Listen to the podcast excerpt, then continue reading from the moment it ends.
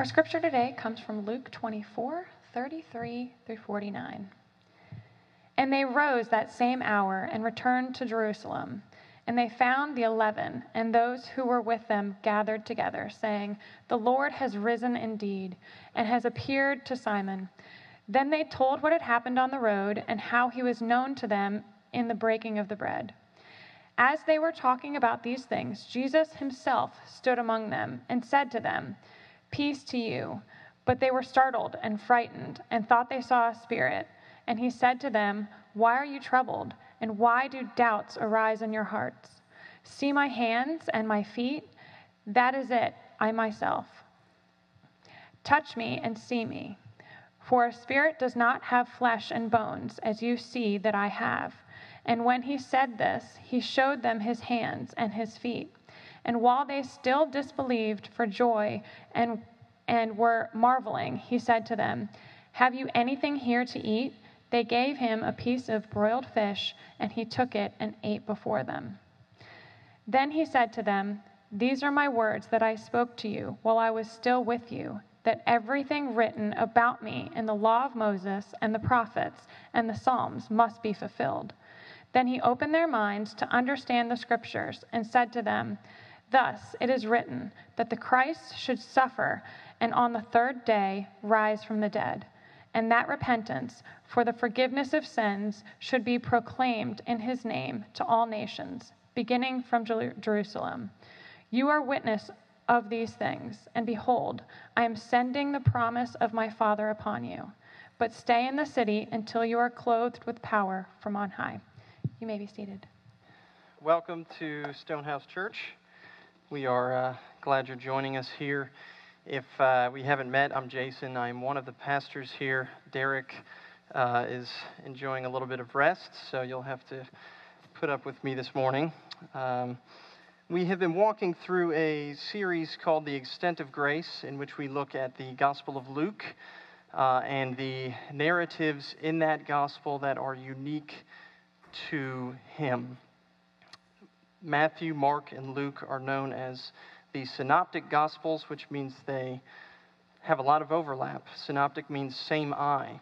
So they tell a lot of the same stories, and there is a little bit of variance among them. Uh, and so what we've been doing is looking at those stories which are unique to Luke's gospel. And uh, last week, we saw uh, two disciples on the road to Emmaus after Jesus had risen from the dead and they're, they're walking along the road. They're talking to him, and they have no idea that it's actually Jesus that they're looking at. He's speaking to them, but for some reason they don't recognize him. They don't see that it's him, which kind of makes sense because it's not every day that someone rises from the dead. And they know that he was killed and that he was buried. So they're not assuming that he rose from the dead and is walking on the road to Emmaus with them. But later we do see that they invite him to stay at their house, and he unfolds the scriptures and he tells them that the entirety of the Old Testament ultimately was pointing to me all along. So they are marveling at this reality. And then later, the 11 disciples are in a living room together, probably sitting Jesus is dead. They have not heard yet that he's risen from the grave. And this is our backdrop today. Let me pray, and then we'll dive in. Father, thank you for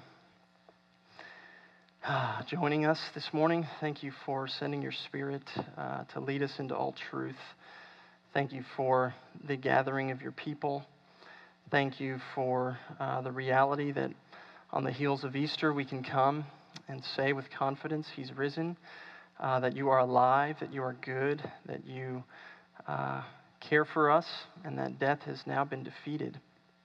Lord, as we seek to uh, discover truth in your word that you've given to us, may we take it seriously. May our hearts be readied for it, and may you protect me from error. Uh, may you say what it is that you want to say. And if I misstep, uh, protect us from that. Uh, may we forget it quickly. Thank you uh, for hearing us and loving us and leading us. We pray in Christ's name. Amen. Bob Dylan wrote a song. He called it, he wrote many songs. One that he wrote is called Everything is Broken. A couple of the verses go like this Broken bottles, broken plates, broken switches, broken gates, broken dishes, broken parts. Streets are filled with broken hearts. Broken words never meant to be spoken. Everything is broken. Seems like every time you stop and turn around, something else just hit the ground. Broken cutters, broken saws, broken buckles, broken laws. Broken bodies, broken bones, broken voices on broken phones. Take a deep breath, feel like you're choking. Everything is broken. Is Bob Dylan right? I would say yes, and I probably don't have to convince you of that. Most people understand that something is not right with the world. It just doesn't go as it ought to. And when Jesus shows up to the disciples this morning, he didn't show up today, but when he showed up thousands of years ago in this morning's passage and says, Peace to you,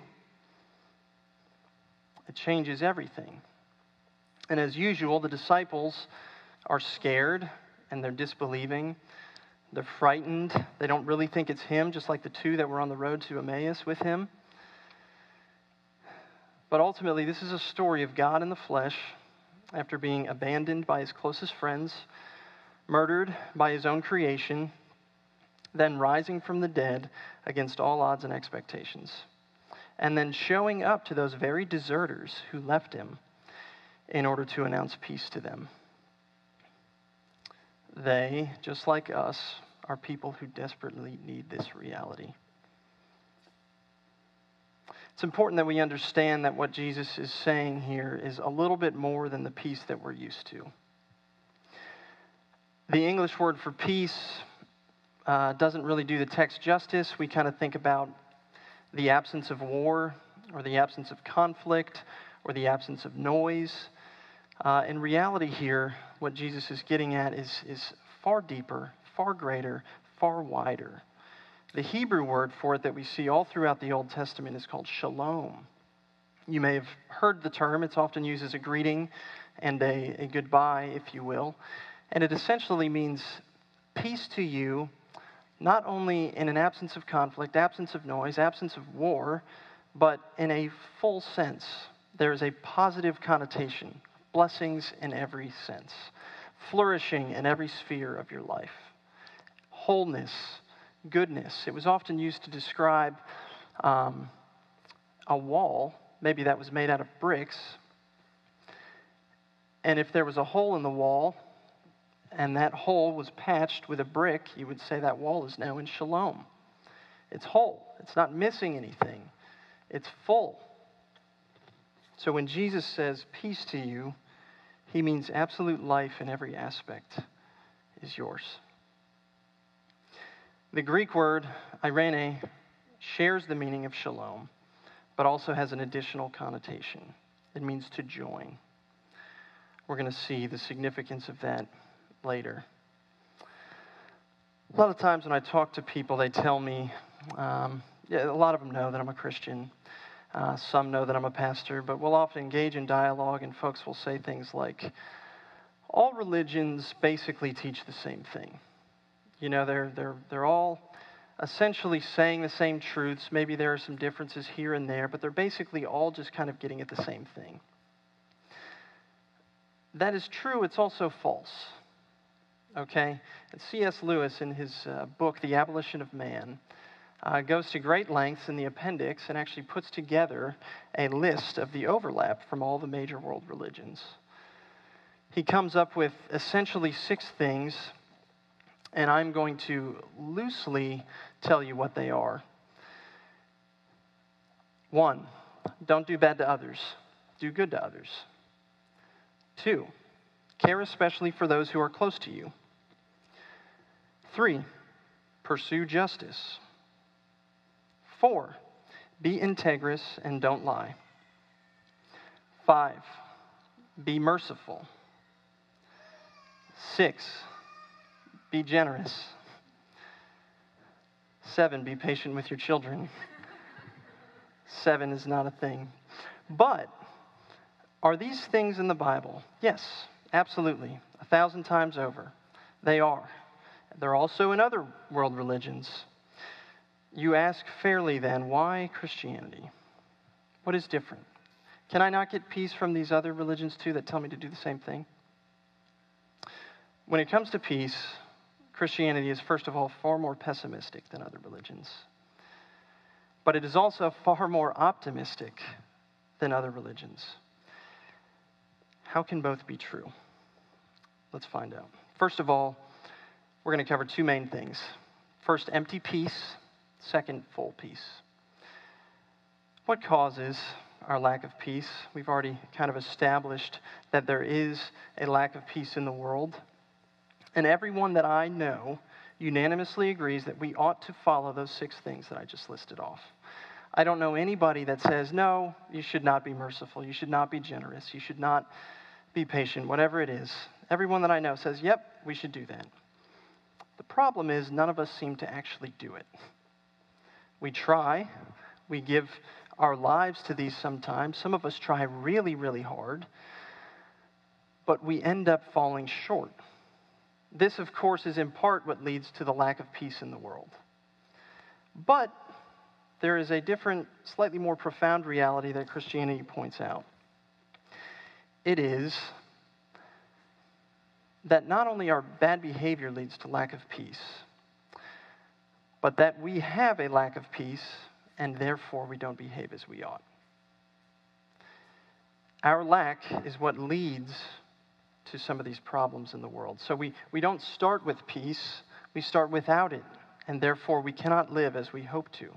Our problem is not that we fail to do good to others, to pursue justice, to tell the truth, show mercy, and live generously. Ultimately, our problem is that we have no peace, and therefore we don't do good to others as we should.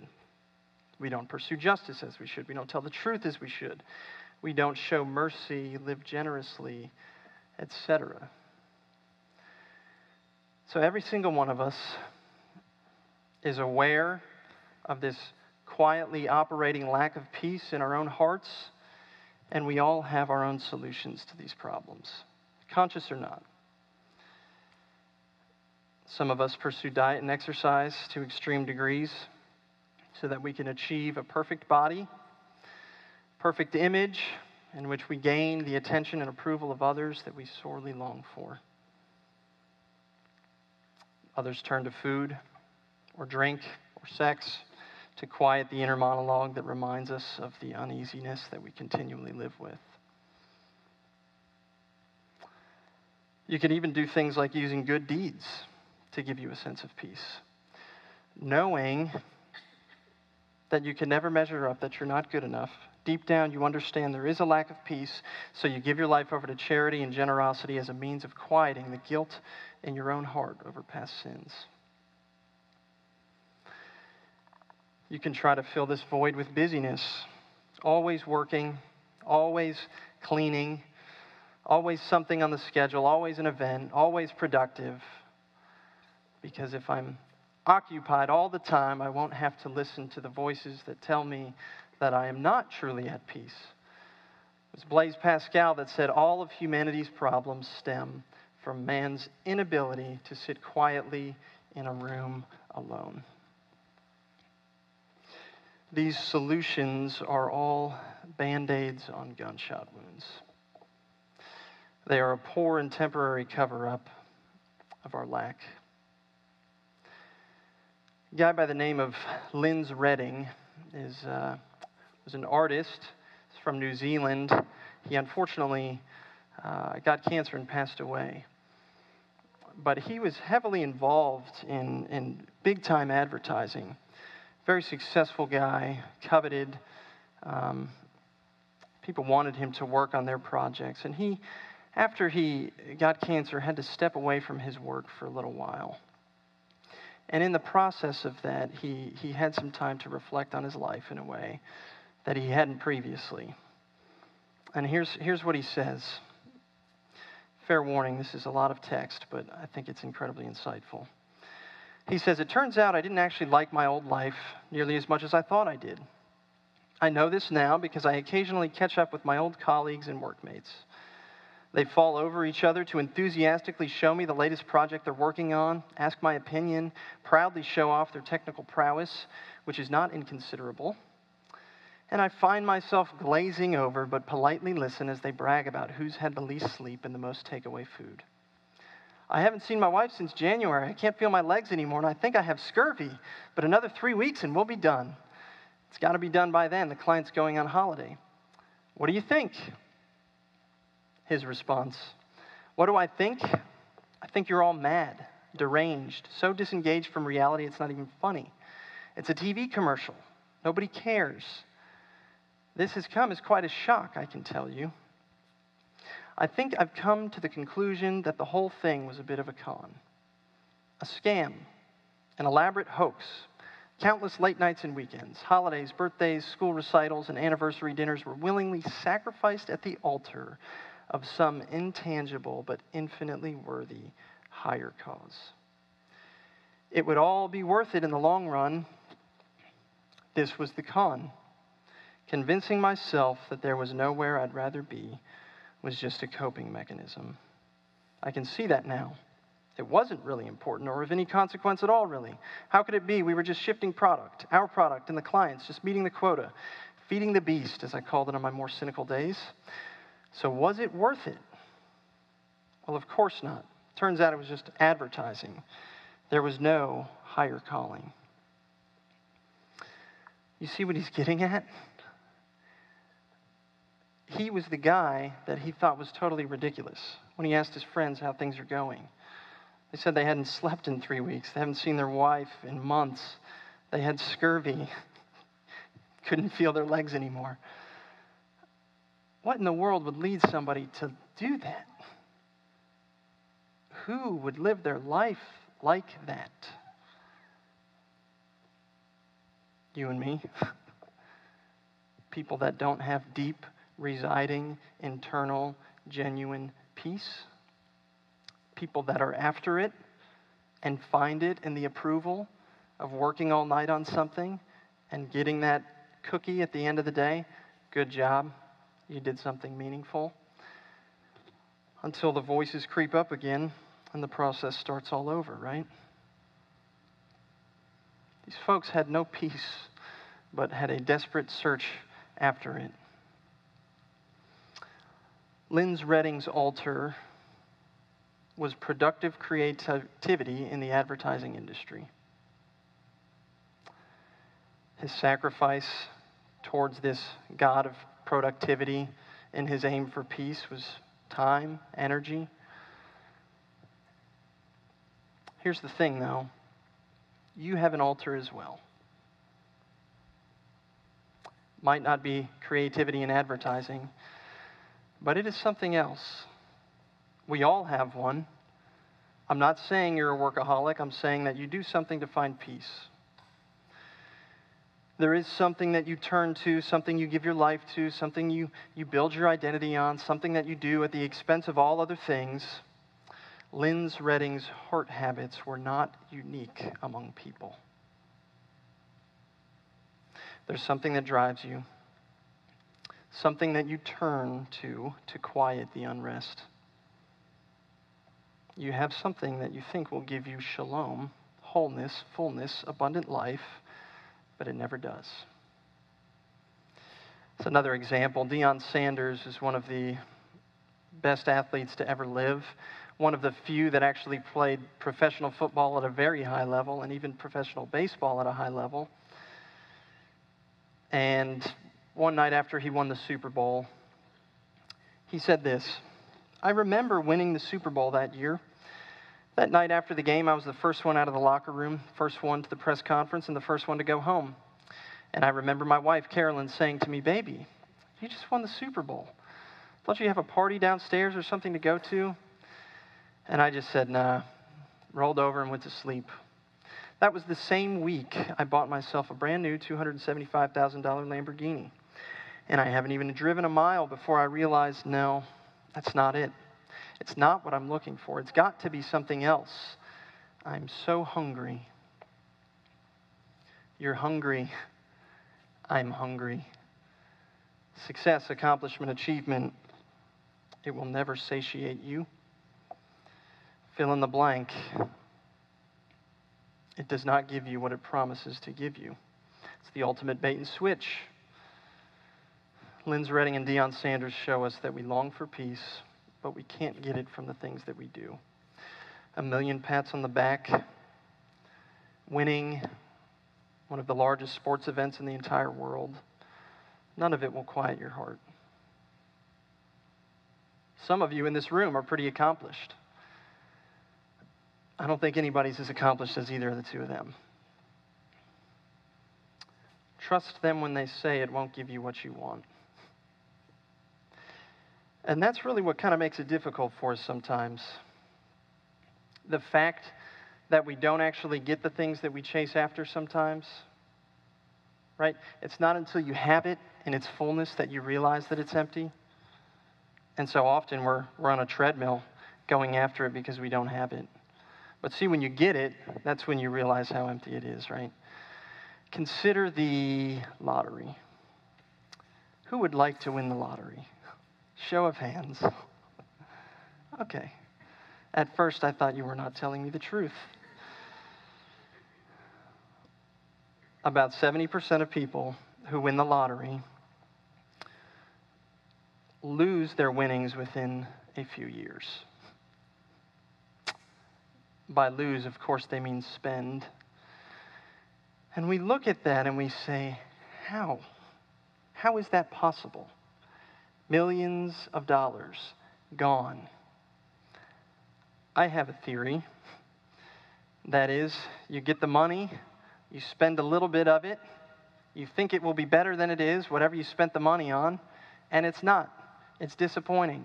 So what do you do? You spend more. And it never satisfies your hunger, and you keep spending. Donna Micken, I believe is how you pronounce it, says, she won the lottery. She says, most people look at winning the lottery as some magic pot of gold waiting for you at the end of the rainbow. She said she considered herself a happy person before the win. And then she says, When we won the lottery, my inner dialogue was manic.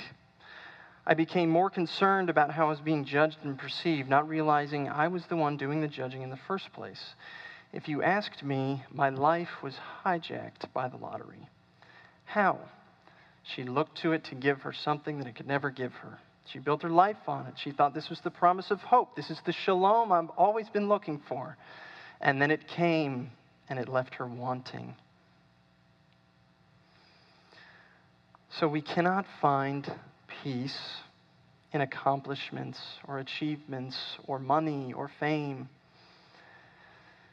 And a lot of people say, a lot in, in, in, our culture, in our society, in our cultural narrative would say, well, okay, we agree with that. You have to find it inside yourself. You have to look inward to find your peace. That's where it will be. I want to push back on that a little bit because I would say that your heart and my heart are actually the largest contributors to our lack of peace. Isn't it true that your heart is always up in arms about something? He got the promotion, so you're filled with envy. See, if you actually had true internal peace, you would not be so miffed by it. If peace in the fullest sense was inside of you, then these external winds would not blow your peace away like a leaf. The wind blows, and there goes our peace. Something happens, and all of a sudden we're up in arms. We're ticked. We're miffed. The songwriter Sandra McCracken released a new album not long ago, and one of her lines is I am always noisy, always clamoring. Isn't that true of you and me? If you're anything like me, sometimes you walk away from a conversation and you think, ah, shouldn't have said that. You feel like a total idiot for an extended period of time. That happens to me like twice a day, by the way. I'm not even kidding. Uh, how about the thought, okay, will I, will I be seen or viewed, thought of, or exposed as a failure? that would not even be a question on your mind if you actually had true and lasting peace. The Dalai Lama says this The question of real, lasting world peace concerns human beings, so basic human feelings are also at its roots. Through inner peace, genuine world peace can be achieved. In this, the importance of individual responsibility is quite clear. An atmosphere of peace must first be created within ourselves, then gradually expanded to include our families, our communities, and ultimately the whole planet. It's a nice sentiment, but did you catch it? The 10,000 pound burden that he just placed on your shoulders? You better find peace.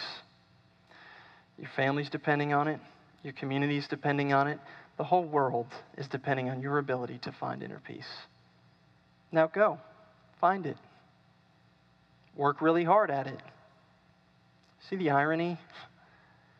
You better find peace, or else the human race will not be at peace. It's a nice sentiment, but it doesn't get us there. The command to find inner peace is just one more burden. Look inward. Okay?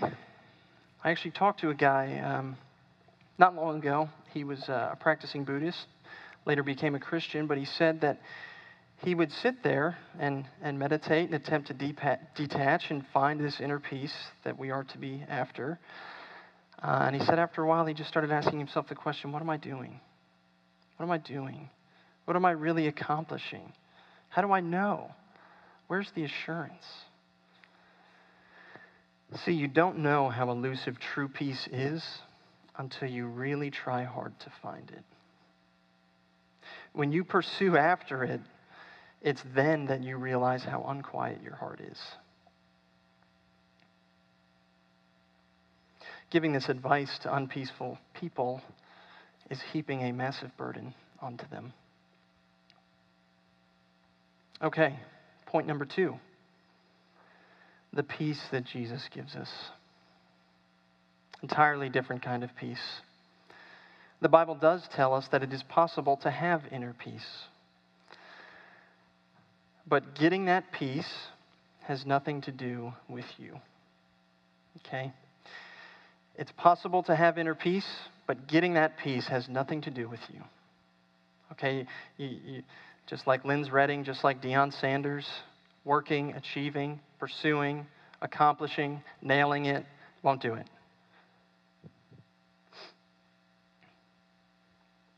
And like the Dalai Lama, look inside, find it internally. Christianity has nothing to do with those things. It is not a man centered, you better find this peace. Did you notice in our passage this morning, verses 37 to 42 or 41? how tender and gentle and kind Jesus was. Let me read that real quick. Verse 37 They were startled and frightened and thought they saw a spirit. This is after he announced peace to you, by the way. And he said to them, Why are you troubled? And why do doubts arise in your hearts? See my hands and my feet, that it is I, myself. Touch me and see. For a spirit does not have flesh and bones as you see that I have. When he had said this, he showed them his hands and his feet. And while they still disbelieved for joy and were marveling, he said to them, Have you anything here to eat? They gave him a piece of broiled fish, and he took it and ate it before them. So here's the scene. Not long after Jesus had just been abandoned by and left to be murdered by these disciples, who, by the way, didn't believe him when he said he would die, which he told them multiple times. They just didn't get it. He then raises from the dead, as once again he said he was going to to them, which they still didn't believe. And they are still, in this moment, in disbelief that it is Jesus Christ in the flesh before them risen from the dead. Still, he's right in front of them. They still don't believe it's him.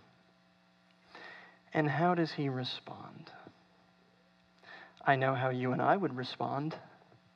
Again, you've got to be kidding me, guys. I just told you not long ago that I was going to die.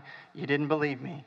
Then I died, and the whole time I was telling you I was going to die, I told you I was going to raise again, and I was going to appear to you, and I was going to show myself to you. And you still didn't believe me. And then I did it, and I'm in your living room looking at you six feet away, and I'm telling you, peace to you. And you just, it doesn't sink in, does it?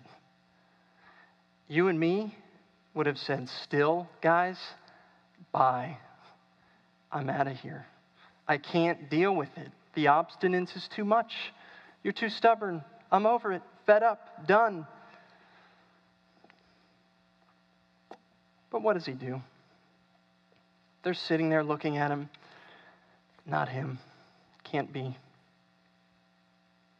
He lowers himself to them. He doesn't beat him over the head like they probably deserve. He acknowledges their doubts, yes. He affirms them. Did you catch it? He said, Are you still disbelieving? You're still in doubt? He calls a spade a spade. He doesn't shy away from it. But in response to them, he says, Doubters, weak ones, storm tossed souls, I've got you.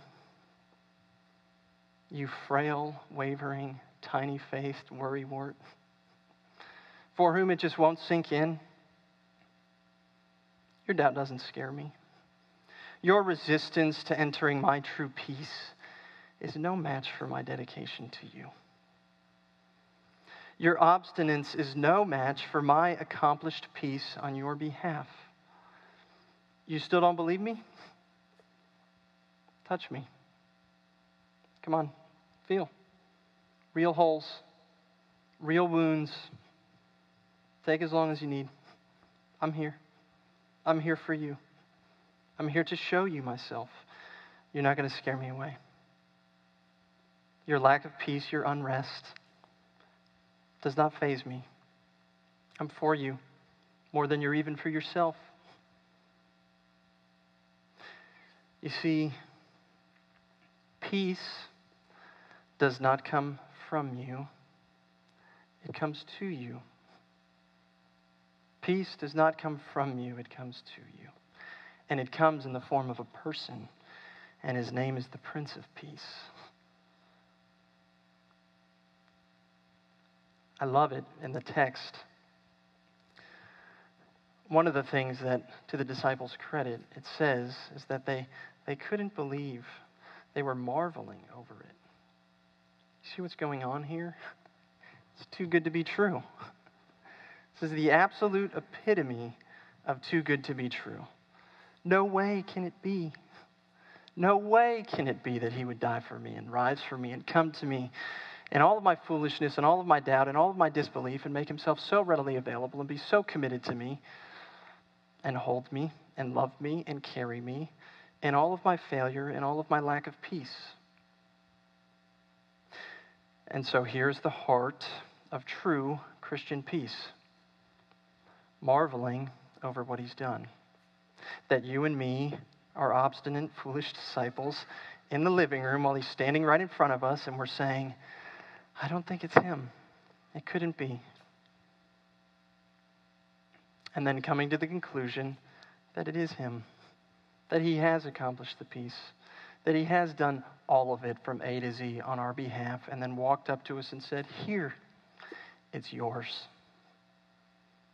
Blow it. Doesn't matter because it depends on me, not you. Remember when Jesus was hanging on the cross and he said, It is finished. In that moment, what he was saying is that the sins of his people had been paid for in full when he walks up to the disciples here and he says, Peace to you, it's like he's saying, It is finished all over again. Done. Accomplished peace. Yours. You don't need to achieve it, you just need to walk into it. This does something in your life. It changes you. it fortifies you to face things that you never thought would be possible. Perhaps you've been sitting in here this morning and saying, Well, you know, actually, I'm pretty peaceful. I'm actually doing okay in life. Marriage is good, job's good, financially stable, puppy's good, whatever it may be. You're healthy, you're happy, you're at peace. To you, I say, give it time. Give it time. The things that are propping up your peace right now cannot hold it up forever. They fall. It's temporal peace, right? Your job, when you lose it, it's comfortable now when you have it. When you lose it, what will happen? What will you place your peace in? See, peace in anything besides the Prince of Peace is utterly temporal. And temporal peace is no peace at all, it's just delayed unrest. Right? Peace, if it is not eternal, is no peace at all. In John 14, 27, Jesus says to his disciples, Peace I leave with you, my peace I give to you. Not as the world gives, do I give to you. So, what he's saying is, the peace that I leave with you, the peace that I give to you, is a peace that is not circumstantial. It is eternal. It does not sway with the wind. It does not ebb and flow with the tide. You can lose everything and still have peace. Do you know that 10 of the 11 disciples that he is currently speaking to and says, Peace to you, were martyred? Some crucified upside down, others beheaded some nerve for Jesus to say peace to you, right?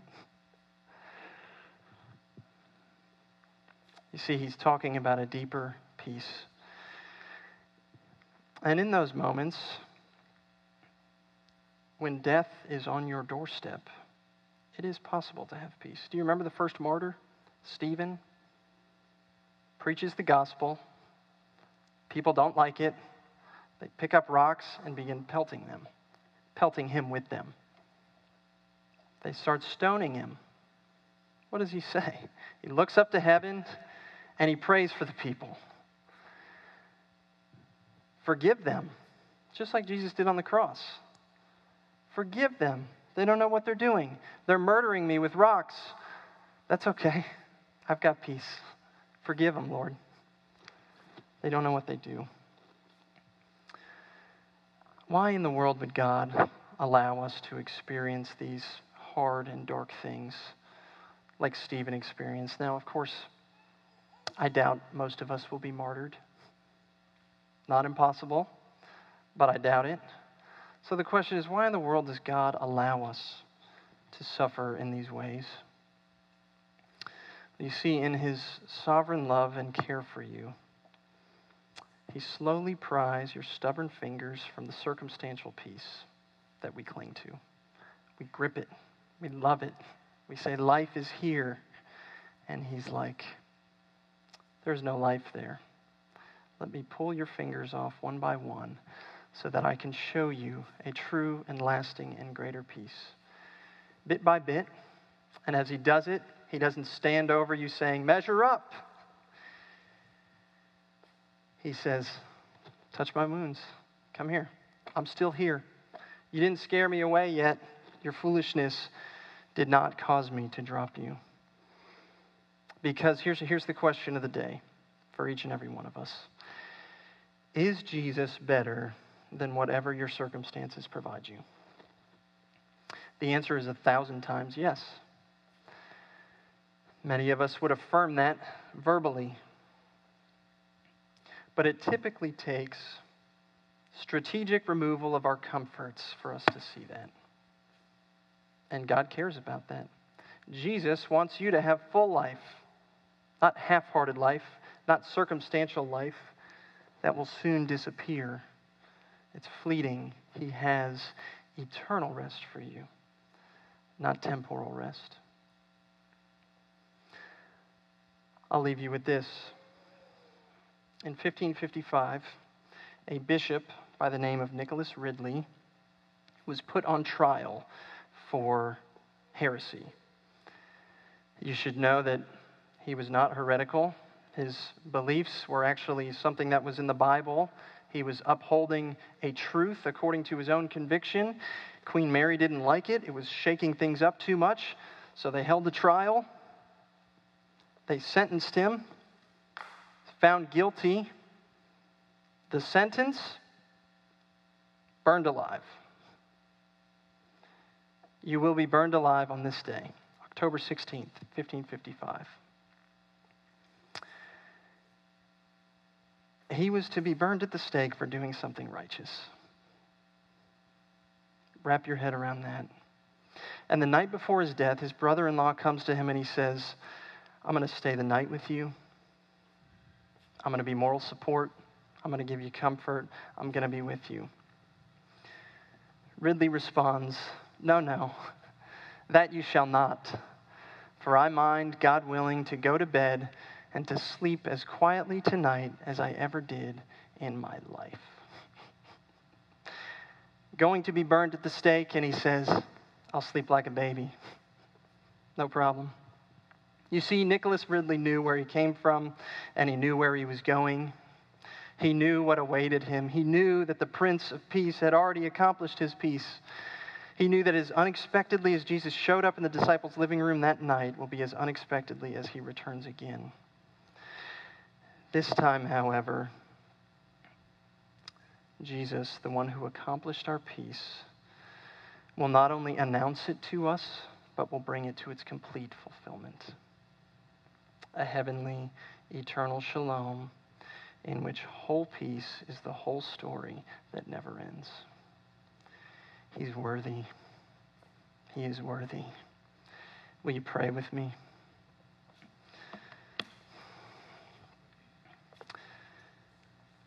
Lord, you are worthy. You are good. You are kind. You are slow to anger and abounding in steadfast love for us. And God, we are restless people with restless hearts that flutter around from empty flower to empty flower, aiming to be filled. In our hunger, satiate us with you, the bread of life. Show us in our suffering there is great joy, there is great peace. You do not push us away, you do not stiff arm us in our failure. You draw near, you lower yourself, you love us. Give us rest in you and nothing else. In Christ's name, amen.